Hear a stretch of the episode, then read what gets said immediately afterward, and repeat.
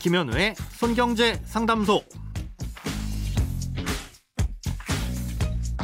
새는 돈 맞고 숨은 돈 찾아드립니다. 손경제 상담소 김현우입니다. 저축, 보험, 대출, 연금, 투자까지 돈에 관련된 고민이라면 무엇이든 맡겨주세요.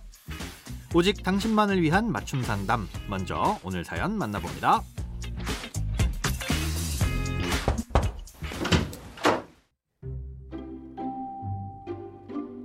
3년 전 새 집을 장만하면서 집단 대출을 받았습니다. 당시 2억 넘게 대출을 받은 후에 조금씩 갚아가는 중인데요. 최근 궁금한 것이 생겼습니다.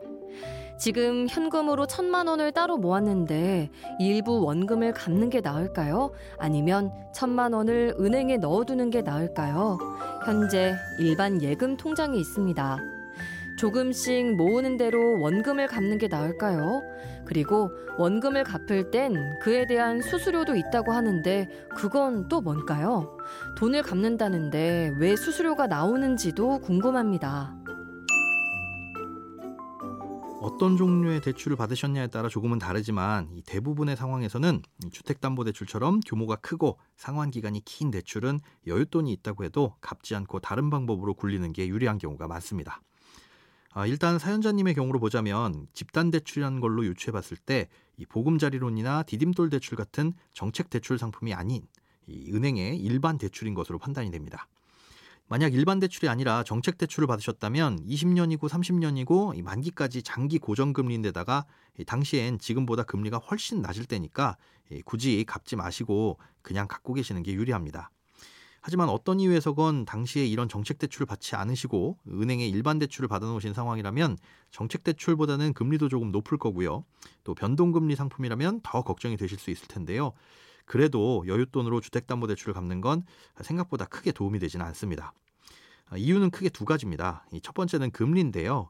변동금리 대출을 받으셨다면 아마 지금 적용받는 금리는 높게는 4% 후반까지 나올 수 있습니다. 예, 변동금리 대출은 코픽스라는 금리를 기준으로 삼고 이에 따라서 변동이 되는데요. 9월 기준 코픽스 금리가 약 2.9% 정도니까 여기에 가산 금리를 더하면 거의 5%까지도 올라 있을 수 있다는 거죠. 그럼 이자가 이렇게 높은데 갚아야 하는 거 아니냐? 아, 요즘 시중금리가 크게 오르다 보니까 거의 대출금리만큼 혹은 그 이상으로 이자를 받을 수 있는 방법을 흔하게 찾을 수 있습니다. 은행이나 증권사, 카드사처럼 신용도가 높은 금융기관들이 발행하는 채권의 금리가 4% 초반에서 후반까지 나오고 있고요. 심지어 이 주택금융공사의 채권도 금리가 4%가 넘습니다. 현재 은행의 일반 예금 통장에 넣어두고 계시다고 했는데 이런 곳에 넣어두시는 게 훨씬 더 유리하겠죠. 예, 두 번째 이유는 빚을 갚더라도 크게 달라지는 게 없다는 점입니다. 대출의 규모가 크고 상환 기간이 길다 보니까 그런 건데요. 어, 예를 들어서 2억 원을 연 4%의 금리의 대출로 30년 동안 상환한다고 하면 한 달에 내야 되는 돈은 약 95만 원이 조금 넘습니다.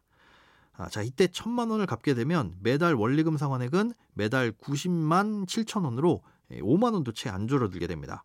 물론 한 달에 5만 원 정도를 아낄 수 있고 30년간 대출이자는 총 700만 원이나 아낄 수 있지만 천만 원이란 큰 돈을 납입하는 건 치곤 한 달에 줄어드는 돈이 크지도 않을 뿐더러 또 만약 돈이 필요한 상황이 생긴다면 또 비싼 비용을 지불하고 대출을 받아야 하는 일이 생길 수도 있습니다. 아, 이와는 별개로 중도 상환 수수료까지도 생각을 좀 해봐야 되는데요. 통상적으로 대출을 받은 지 3년 이내 기간 내에 일정 비율 이상 원금을 상환하면 은행은 중도 상환 수수료라는 걸 부과합니다. 아니 연체한 것도 아니고 빌린 돈을 갚겠다는데 무슨 수수료냐 하실 수도 있지만 은행 입장에선 대출이라는 상품을 판매했는데 일부 반품이 들어온 거나 마찬가지라서 그렇습니다. 중간에 갚는 바람에 앞으로 30년 동안 받을 수 있을 거라고 생각한 이자를 못 받은 거잖아요. 그에 대해서 일부 페널티를 부과하는 건데요. 그렇다고 해서 언제든 빚을 갚으면 매기는 건 아니고요. 주택담보대출은 대부분 3년이 지나면 그 수수료는 없어지니까 참고하시기 바랍니다. 크고 작은 돈 걱정 혼자 끙끙 앓지 마시고 imbc.com 손경제 상담소 홈페이지에 사연 남겨주세요. 검색창에 손경제 상담소를 검색하시면 쉽게 들어오실 수 있습니다. 여러분의 통장이 활짝 오는 그날까지 1대1 맞춤 상담은 계속됩니다. 돈 모으는 습관 손경제 상담소 내일도 새는 돈 맞고 숨은 돈 찾아드릴게요.